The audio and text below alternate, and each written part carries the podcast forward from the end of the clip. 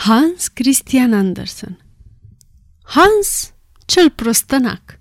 Aceasta este o înregistrare Cărțiaudio.eu Undeva, la țară, se găsea un conac în care trăia un boier bătrân împreună cu cei doi fiai lui.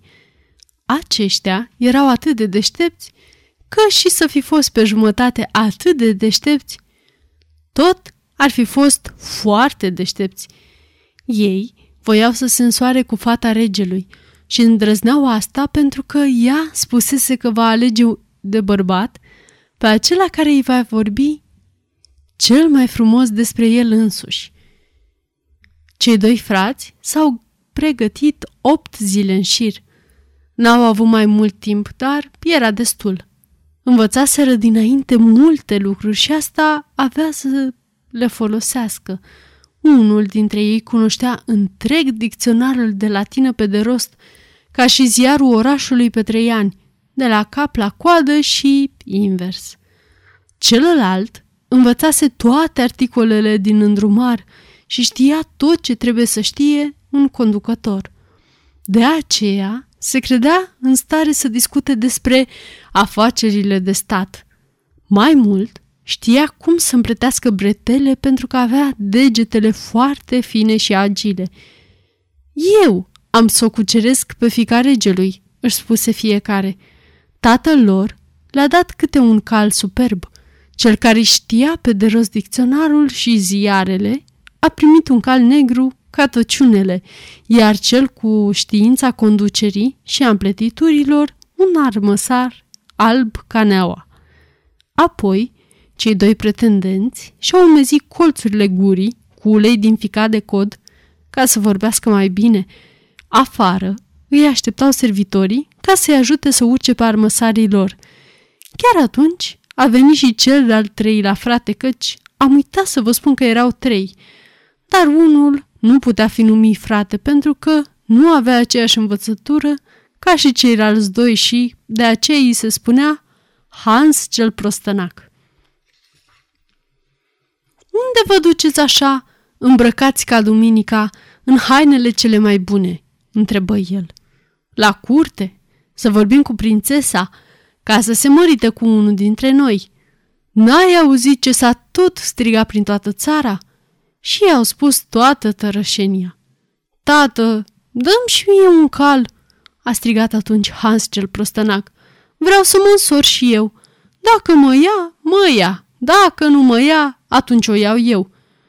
Nu mai pălăvrăgi acolo, i-a spus tatăl. Nu-ți dau niciun cal. Tu habar n-ai să vorbești. Frații tăi sunt niște adevărați domni, nu tu.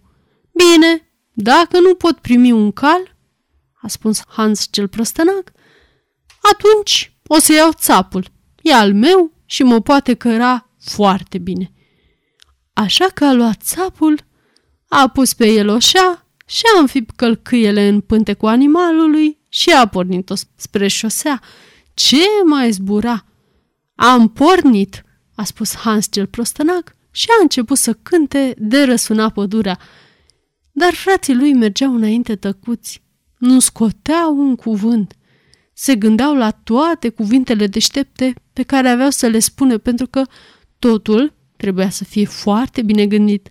Ia uitați-vă, a strigat Hans cel prostănac. Uitați-vă ce am găsit la marginea drumului. Și l-a arătat o cioară moartă. Prostule, au zis ei. Ce ai de gând să faci cu ea? O să-i o duc în dar fetei regelui. Da, așa să faci, au spus ei, râzând în hohote și și-au continuat drumul. Hei, ia uitați-vă aici, uitați ce am găsit. Nu vezi așa frumos pe drum în fiecare zi. Frații lui s-au întors iarăși să vadă. Prostule, au zis ei, e doar un sabo de lemn rămas fără partea de sus. Și pe ăsta vrei să îl duci în dar cei regelui? Da, așa vreau, a spus Hans cel prostănac. Și frații s-au pus iarăși pe râs, mergând mai departe, depărtându-se mult de el.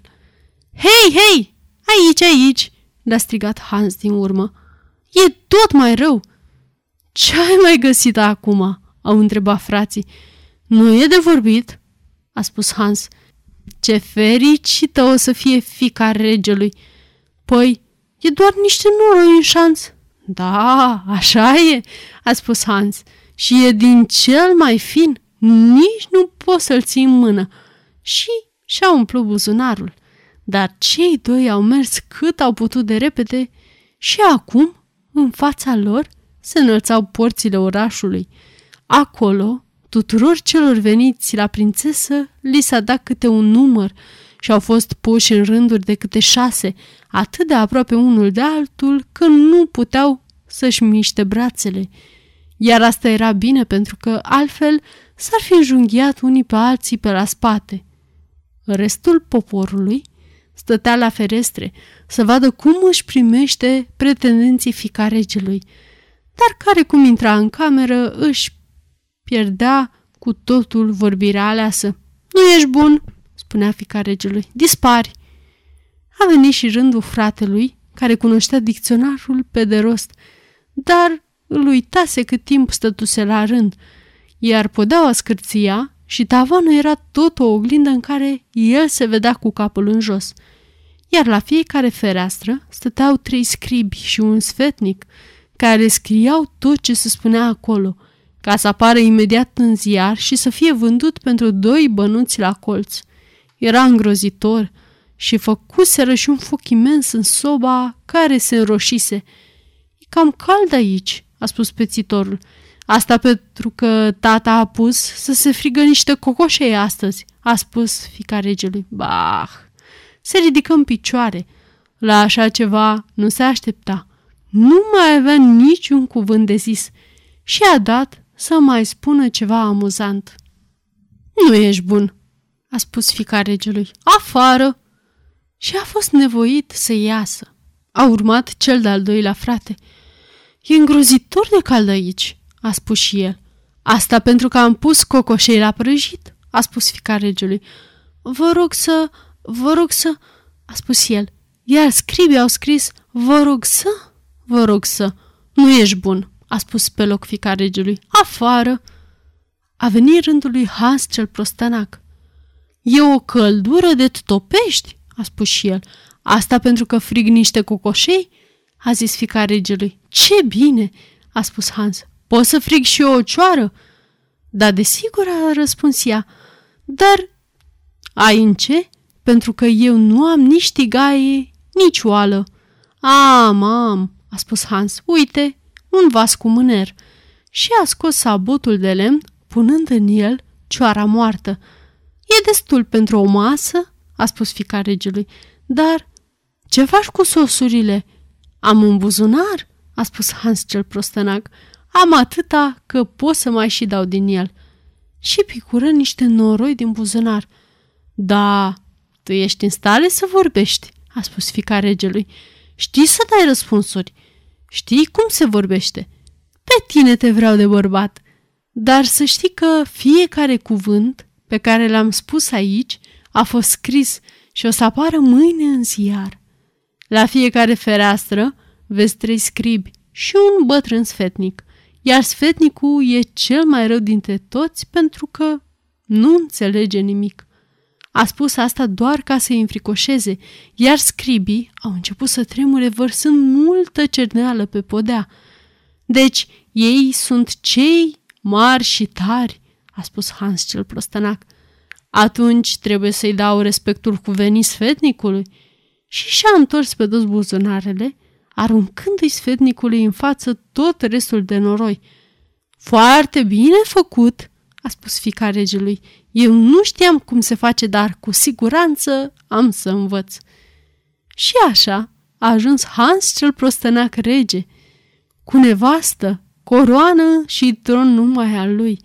Iar noi știm asta chiar din ziarul scos de sfetnic, dar în acesta nu trebuie să ne încredem prea tare.